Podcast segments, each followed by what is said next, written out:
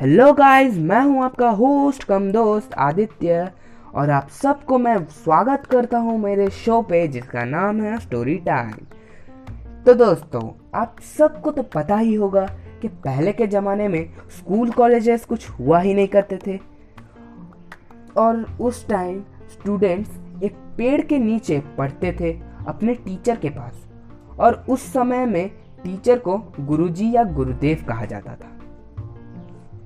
तो जो कहानी मैं आज आपको सुनाने वाला हूँ, उस कहानी को सुनने के बाद आपके टीचर के प्रति आपको रेस्पेक्ट श्रद्धा और आदर आएगा।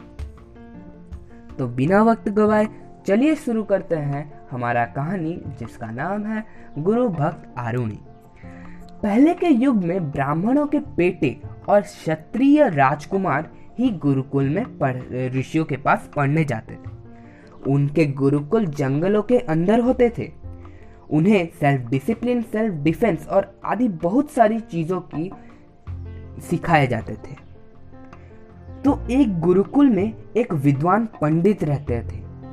उनका नाम गुरु दोम्य था। उनके आश्रम में बहुत से शिष्य थे, पर उनका सिर्फ़ एक ही होना शिष्य था, जिसका नाम था आरुणी। वो बहुत ही परिश्रमी और अपने से बड़ों का कहा मानने वाला लड़का था। इसीलिए गुरुदोम्य उसे अपने बेटे जैसा मानते थे। एक दिन इंद्र जी का प्रकोप पूरे आश्रम में छा गया। जोरों से बारिश होना शुरू हो गया।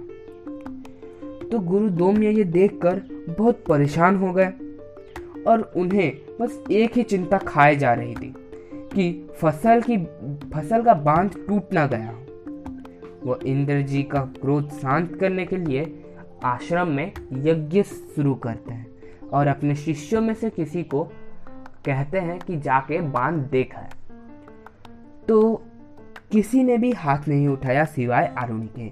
आरुणी ने कहा कि गुरुजी, मैं जाता हूँ और देख के आता हूँ। तो उन्होंने उसे भेज दिया। वो वहाँ पहुँचते ही देखे कि बाँध टूटा हुआ था और उन्होंने उससे ठीक करने की बहुत कोशिश की, पर वो नाकाम रहे।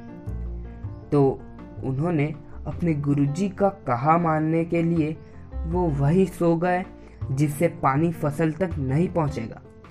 वो वैसे ही सोए रहे, जब तक बारिश खत्म ना हुआ। शाम को बारिश खत्म हुआ। बारिश खत्म होने के कुछ देर बाद गुरु दोम्य ने भी यज्ञ खत्म किया, और तभी उन, उन्हें आरुणी की याद आती है और वो दूसरे बच्चों से पूछते हैं, पर कोई भी नहीं जानता कि आरुणी कहाँ है। तो उन्हें याद आता है कि उन्होंने आरुणी को बाँध देखने भेजा था। वो तुरंत ही बाँध के तरफ़ दौड़ते हैं और वहाँ जाके देखते हैं कि आरुणी के ऊपर मिट्टी जम चुकी थी और वो वैसे ही सोया हुआ था।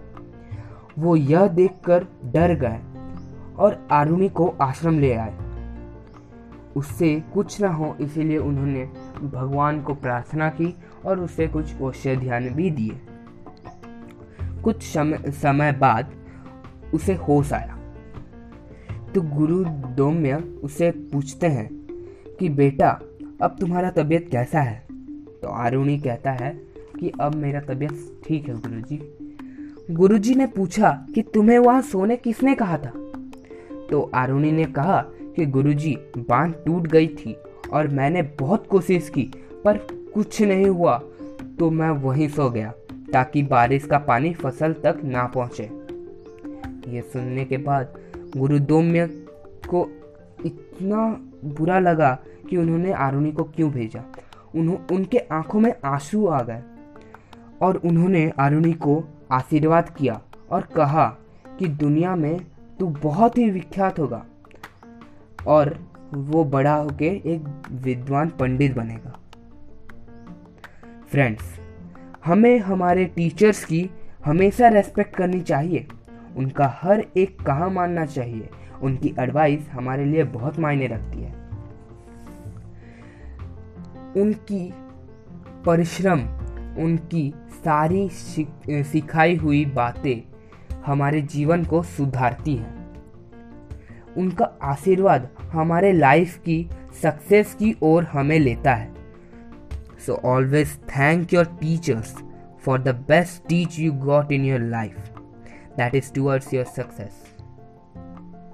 So I hope आप सबको ये स्टोरी अच्छा लगा होगा। तो गाइस मैं आपको मिलता हूँ एक नए मोटिवेशनल स्टोरी के साथ। And don't forget to subscribe our channel thank for listening goodbye